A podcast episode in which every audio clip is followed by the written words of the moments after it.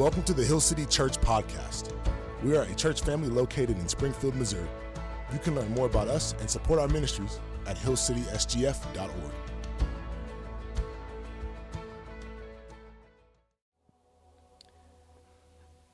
Genesis chapter 3, starting at verse 23.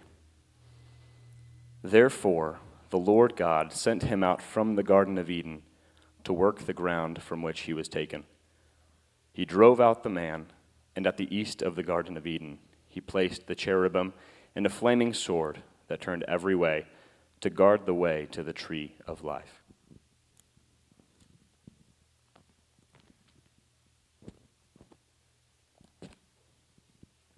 Luke chapter 2, verses 25 through 35.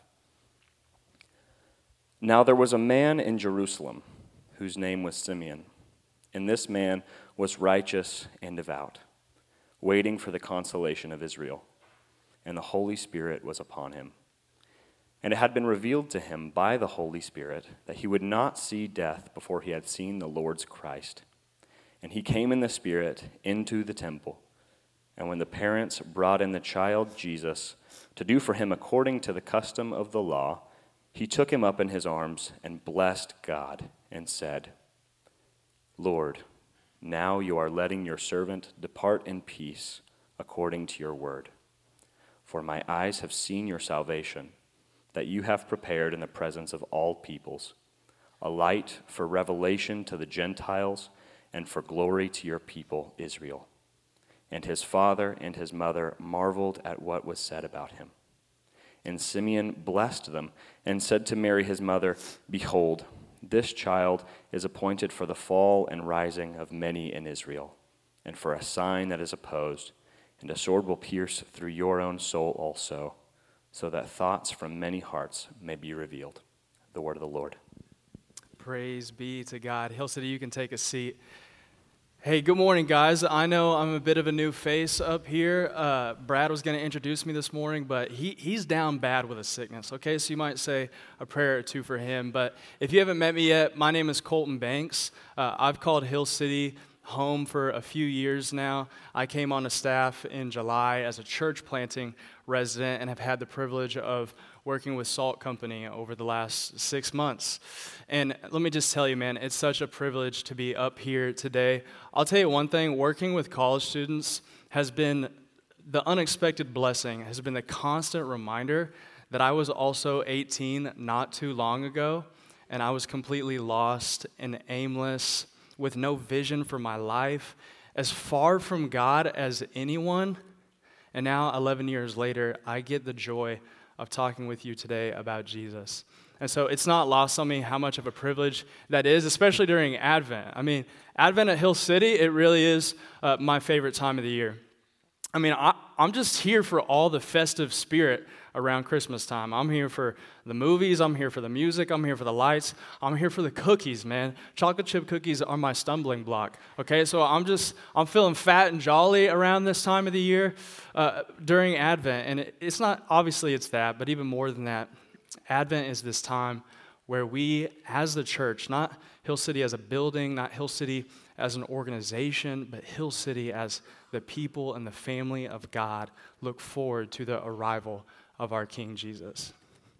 That's our hope. That's our peace. That's our joy. And those are the three things we've covered so far in our Advent series. Today, I get to talk to you about love. The love of Christ. Who doesn't like talking about love, right? I mean, just all the warm and fuzzy feelings that come around this topic, especially during Christmas time. But despite all the warm and fuzzy feelings that often come around this topic, here's what I want us to walk out today knowing namely, that Jesus, our King, loves us enough to bring the sword to our lives. All right, that's the idea we are exploring today. So I've got my work cut out, cut out for me. So let's pray and let's dive in. Lord Jesus, our Father, I pray, allow us to behold wonderful things in your word.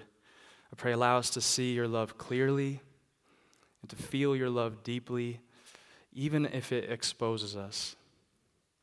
I pray, Lord, humble us under your mighty hand. Amen.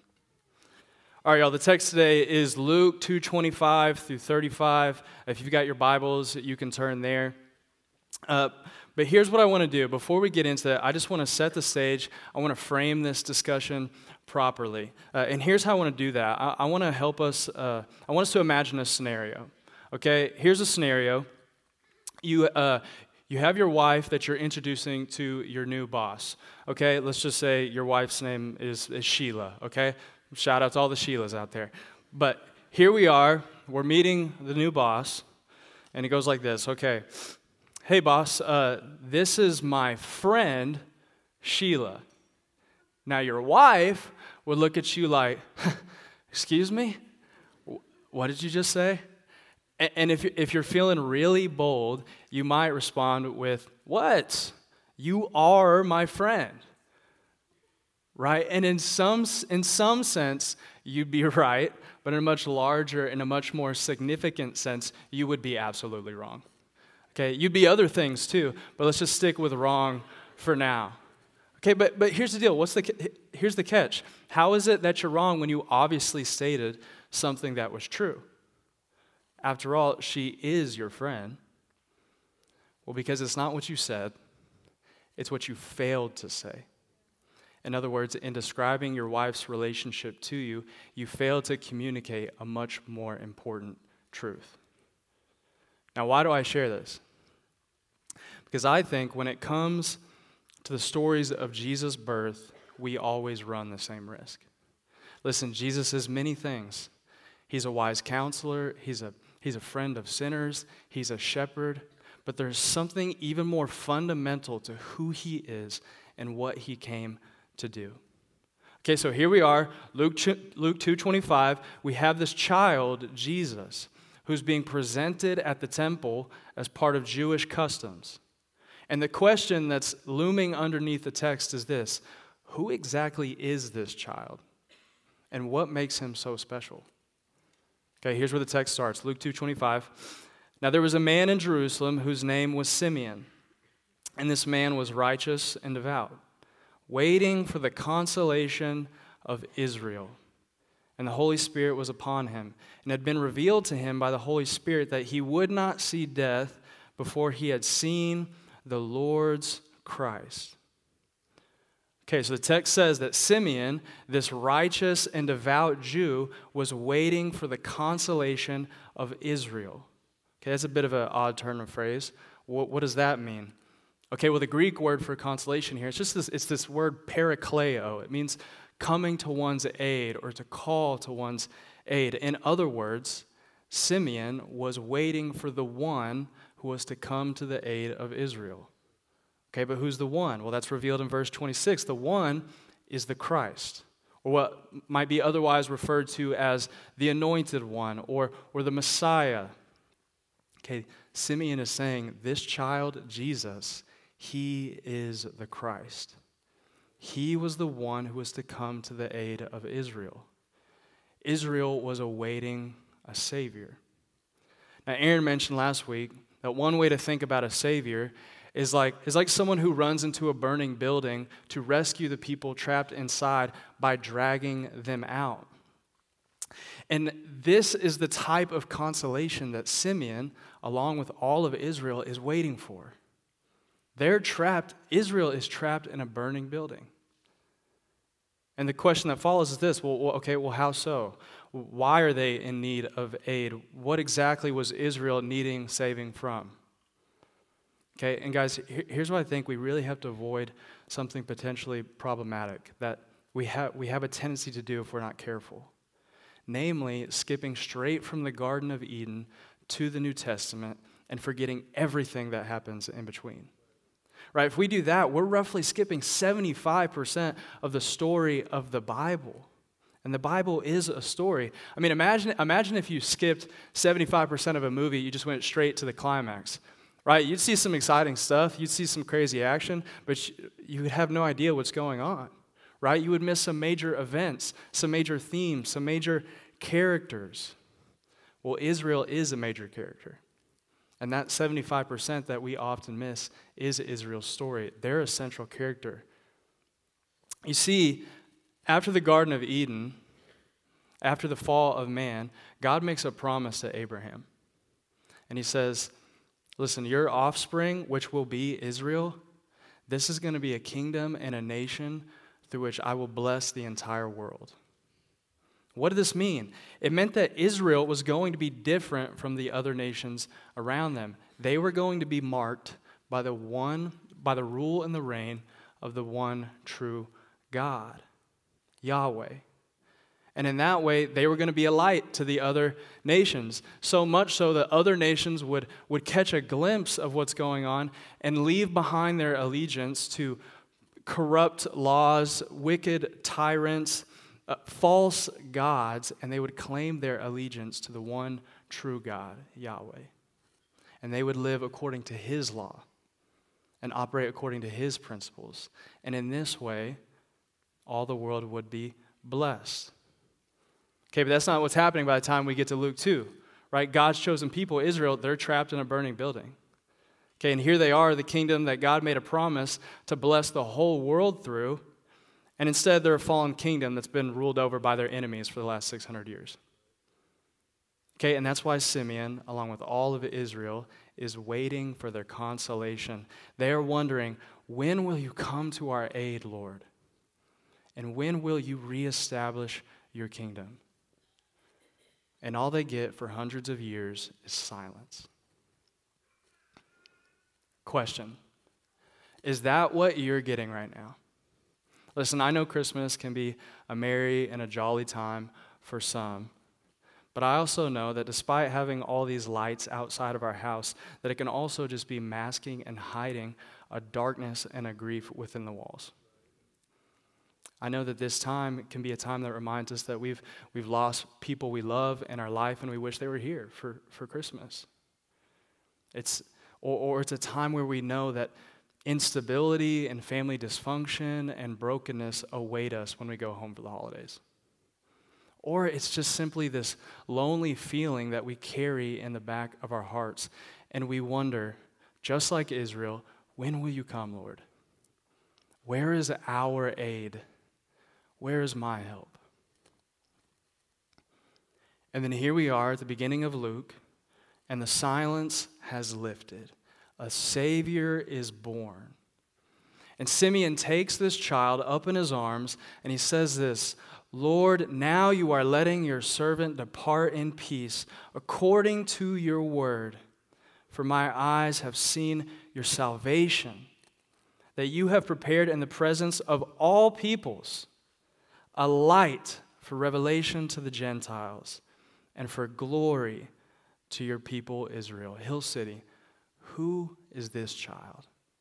He is the king that we've all been waiting for and he has come to launch the kingdom of God on earth. This is the fundamental identity and mission of Jesus. It's who he is and it's what he came to do. This is why the book of Mark reports of the first words of Jesus where the time is fulfilled and the kingdom of God is at hand. And it's why Simeon describes this child as the glory of the people of Israel. The announcement is clear the king has arrived. The king has arrived. The king that we, the Jews, have been waiting for is here. But here's the deal it's not just for the Jews, it's for the Gentiles alike, aka you and me. It's for all people. God's promise of salvation is for the entire world. But then here's where things get a little, little spicy. Okay? Simeon takes his eyes off of Jesus and he looks over at Jesus' mother, Mary, and he says this Behold, this child is appointed for the fall and rising of many in Israel, and for a sign that is opposed. And a sword will pierce through your own soul also, so that thoughts from many hearts may be revealed. Okay, wait, this is a little confusing. Didn't Simeon just say that Jesus was the glory and the light and the salvation of all people? How is it then that he will be responsible for the fall of many? How can he be the salvation of Israel, yet responsible for the downfall of many within Israel? Okay, well, here's how Jesus reconciles this. Fast forward later in Jesus' life to Matthew 10 34 through 35, and here's what he says. Here's how he spells this out Do not think that I have come to bring peace to the earth. I have not come to bring peace, but a sword. For I have come to set a man against his father, and a daughter against her mother, and a daughter in law against her mother in law. In other words, Jesus is a sign opposed that causes conflict. Okay, this is not exactly the gentle, sweet, six pound, 10 ounce baby Jesus we like to talk about in our nativity stories, right? I mean, it, it kind of reminds me, my, my granny Betty, she used to uh, collect these, these precious moments figurines. And you guys know what I'm talking about? Anybody know about precious moments? Okay, we got a few in here. All right, but she, she used to take these little figurines and she set up a little, uh, little nativity scene, right? And everything was pearl white and cute and just, you know, oh, so precious. And, and, and, but here's the deal. Could you imagine if there was a precious moment scene for this statement from Jesus? I mean, a son against his father, a daughter in law against her mother in law. Some of you are like, my mother in law is not a big fan of me regardless. Okay, but that's besides the point. That's besides the point. What Jesus is describing here is not exactly what I would call precious moment. What is Jesus suggesting here? Well, he's not suggesting physical violence, that much we know. Here's what Jesus is saying He's saying, I am a king wielding a sword that brings light and truth. And that truth is going to confront the power of sin and darkness within you. And Jesus is saying, listen, some of you, you won't have the stomach to accept it. You'll run, you'll hide, you'll fight it, you'll kick, you'll scream, you'll hate me for it. In fact, you'll even put me on a cross and you'll execute me for it. And for, in that way, many will fall. But Jesus is also saying others will humble themselves. They will confess the darkness that's in them. They will repent and leave behind their old way of life, and they will follow me, Jesus, into a new kingdom as a new people. And in that way, they will rise. In other words, Jesus is saying, I will cause conflict among you, both externally and internally. We are either with Jesus or we are against Jesus. Jesus is polarizing. Why is that? Well, here's why. Here's what I want you to hear today, Hill City. If you hear anything, hear this. Because Jesus is a king that loves us enough to bring the sword to our lives. Let me say that again. Because Jesus is a king that loves us enough to bring the sword to our lives. There's two things this sword does it brings life and it brings judgment. I want to spend the rest of my time today talking about these two things. Let's talk about the first thing the sword, that the sword does. Number one, the sword brings life. Okay, how does a sword bring life? Well, it, it cuts us open and it exposes us. That's the sword that Jesus wields. It exposes us. Hebrews 4 12 through 13, it describes it this way For the word of God is living and active, sharper than any two edged sword, piercing to the division of soul and of spirit, of joints and of marrow, and discerning the thoughts and intentions of the heart. And no creature is hidden from his sight, but all are naked and exposed to the eyes of him to whom we must give account. All right, now here, here's where some might think, well, well, that sounds harsh. What, what's loving about that? Guys, and, and the tone of that question right there sits at the heart of many of the problems we encounter in our today's culture. Right? Love in our culture has been reduced to mere flattery and charm. It sounds something like, Don't tell me I need to change. That's unloving. I'm fine just the way I am. Just, just accept me for who I am. But the love of Christ is different than the definition of love that our world uses. 1 Corinthians 13, 13 6, it says, Love does not rejoice at wrongdoing, but it rejoices with the truth. To say that love rejoices with the truth, it means that there is an objective standard that God has designed and God has ordered in the world that we are called to uphold, but the world rejects that. There are many who say there is there's no objective standard of truth.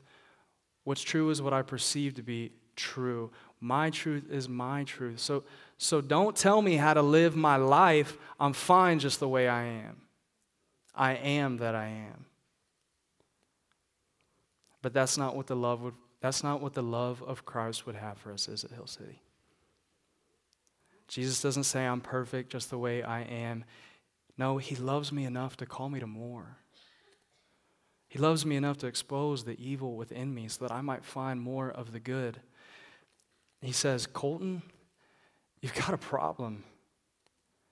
And if you don't change, you're going to die. And you're going to lead others to the grave with you. And I love both you and the people in your life enough to not let that happen. Can I, just, can I just confess something? I, I have a devilish pride within me that has a vicious tendency to fixate on the faults of others. I mean it. I, I just, I'm constantly fighting off a, a critical spirit in me, a, a, spirit that criticizes me and a spirit that criticizes the imperfections in others. I'm constantly fighting that. And you know what I'd like to hear from Jesus at times? I like for, I'd like to hear from him, hey, you're, you're right. I totally agree with you. That person, they definitely need to fix that about themselves. but that's not what Jesus does, is it? That's not what he says. What does he say instead? Matthew 7, here's how he puts it For in the same way you judge others, you will be judged. And with the measure you use, it will be measured to you.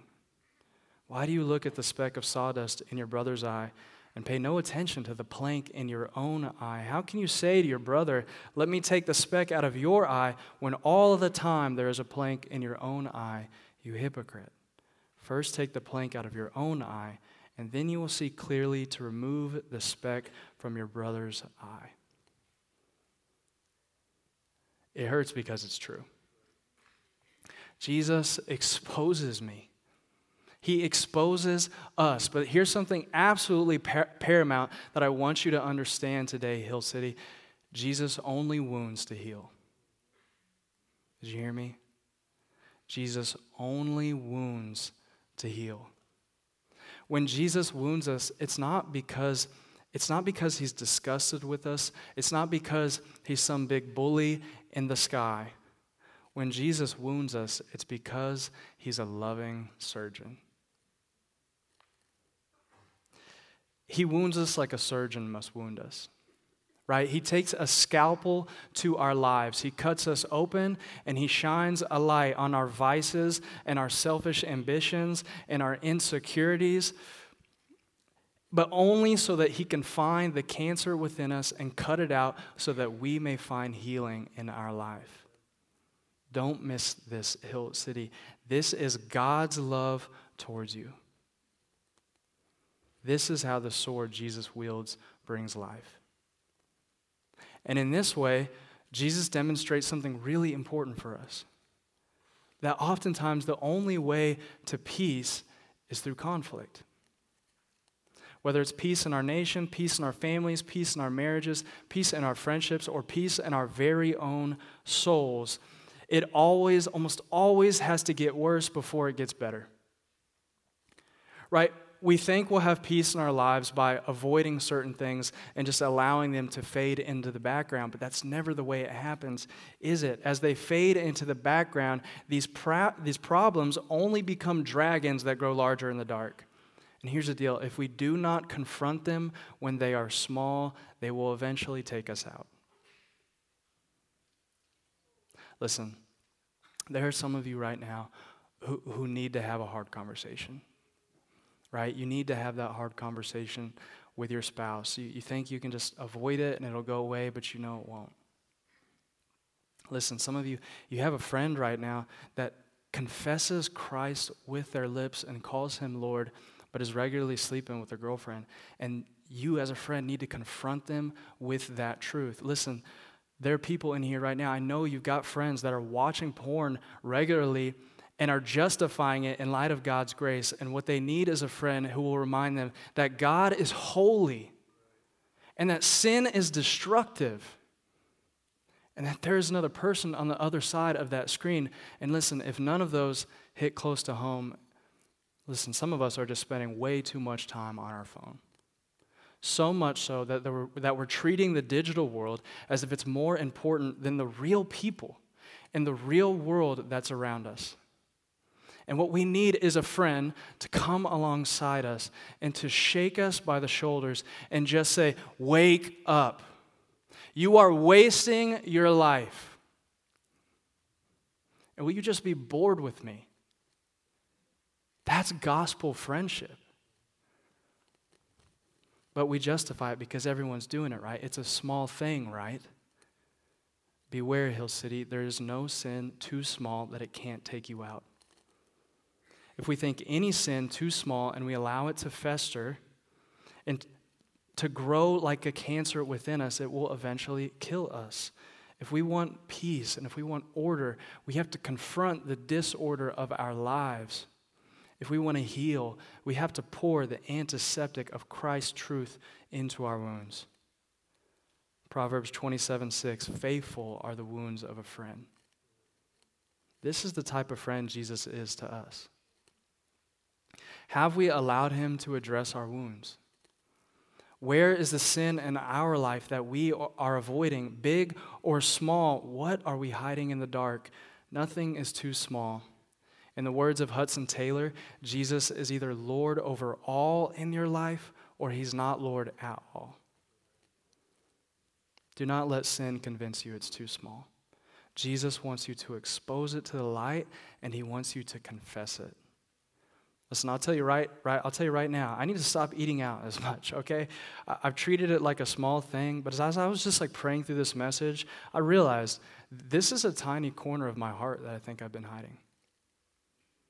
Listen, tell someone what you've been hiding. Is it, is it porn? Is it bad money habits? Is it resentment and bitterness towards your spouse, towards your ex, towards your parents? Is it is it an addiction to your phone, to sugar, to constant stimulation? Whatever it is, bring it to the light. Sin would have you hide and isolate yourself, but that is only Satan's strategy for maintaining a grip on your life. Allow yourself to be cut open and exposed to the great surgeon that is Jesus Christ so that he can do surgery on your life and bring you the healing that you need. He loves you enough to do that. He wields a sword that brings life. Because here's also the hard reality. If in our pride we do not confess our sin, but we hide and we run and we fight it and we reject Christ's offer of healing in this life, there may come a time where that option is no longer available to us. Which brings me to my second point. Okay, the first point, the sword brings life. The second point, the sword brings judgment. Listen, if you've ever read through the Gospels, you know often that Jesus speaks in parables. But here's something that dawned on me recently. I used to always think that Jesus' parables, like he was trying to be intentionally mysterious or cryptic or something like that. But then I discovered recently that that's, that's not the case. You know why people couldn't understand Jesus' parables? It's because there were people who refused to listen to the truth, so much so that they literally could not understand what Jesus was saying. This is why in Mark 4, Jesus quotes the prophet Isaiah when he says, They may indeed see but not perceive, and may indeed hear but not understand, lest they should turn and be forgiven. The people who could not grasp Jesus' parables are like people who hear the, do- the doctor's diagnosis but can't believe it. Not because Jesus was being mysterious, but because they were so blinded by their pride and self righteousness that they could not see the truth clearly. They were under a delusion. Pride comes before the fall. And as Simeon stated earlier, Jesus was to be Jesus is a sign opposed that was to be responsible for the fall of many in Israel. And the people that it seems most often guilty of this type of pride in the scriptures were those in Israel, aka God's chosen people, especially those who were religious leaders like the Pharisees. And you know, being a Pharisee is not in and of itself a bad thing. The Pharisees' great problem was that their in, was their inability to see their own hypocrisy. It's why Jesus calls them blind guides in Matthew 23 and pronounces judgments on them. This is what he says The teachers of the law and the Pharisees, they sit in Moses' seat.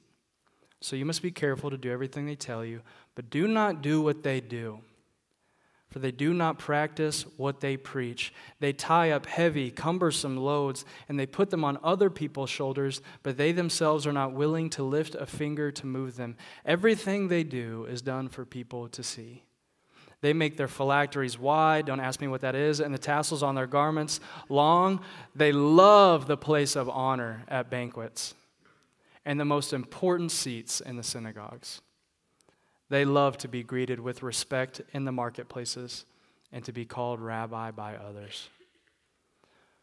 Woe to me, Hill City, if ever I think having the title church planter or pastor next to my name somehow makes me special or more favored to God.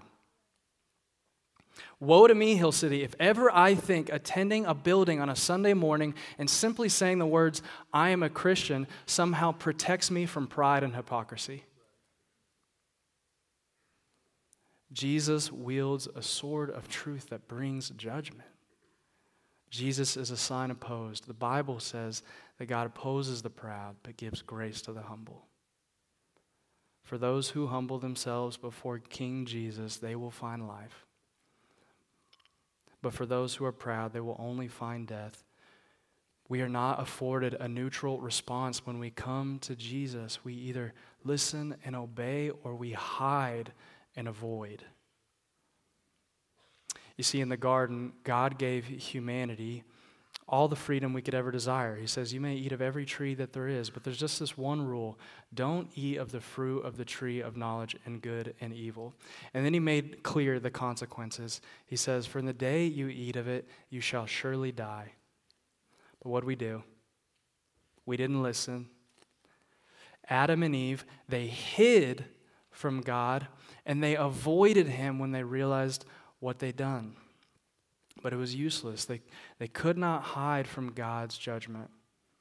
So, what, what happens? Here's what the text says Genesis 23 through 24. Therefore, the Lord God sent him out from the Garden of Eden to work the ground from which he was taken. He drove out the man, and at the east of the Garden of Eden, he placed the cherubim and a flaming sword that turned every way to guard the way to the tree of life. Jesus' sword brought judgment. We sinned and death was the consequence of sin. Humanity was exiled from the garden, and now a sword blocked our way to the tree of life.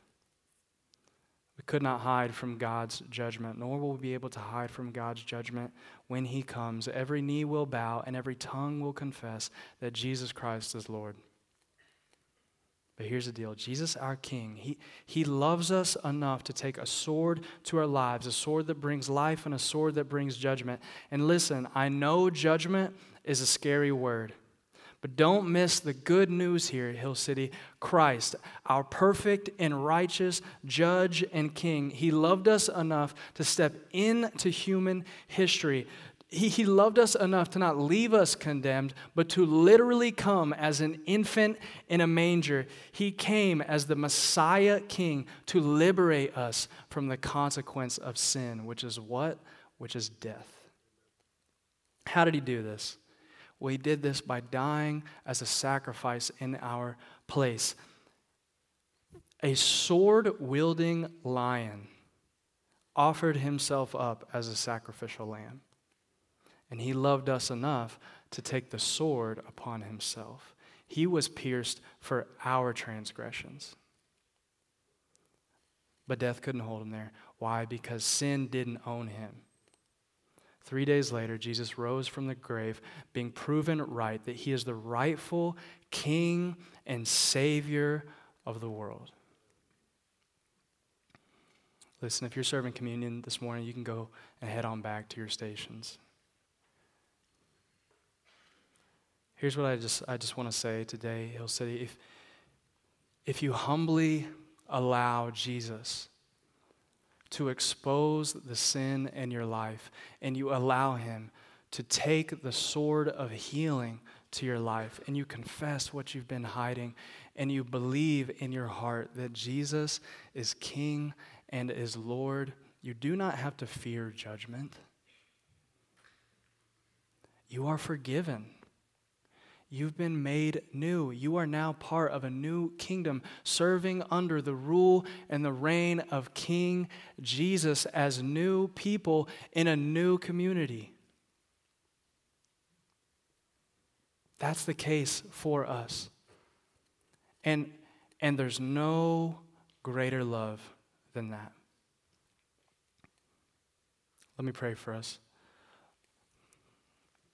King Jesus, you are the sword wielding lion that brings life.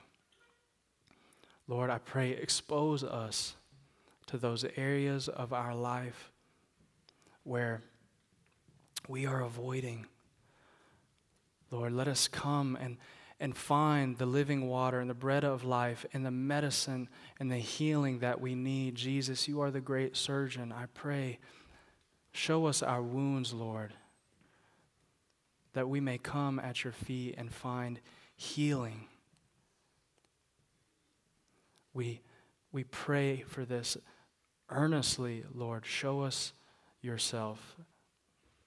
And we praise you, Jesus, for your great love. Amen.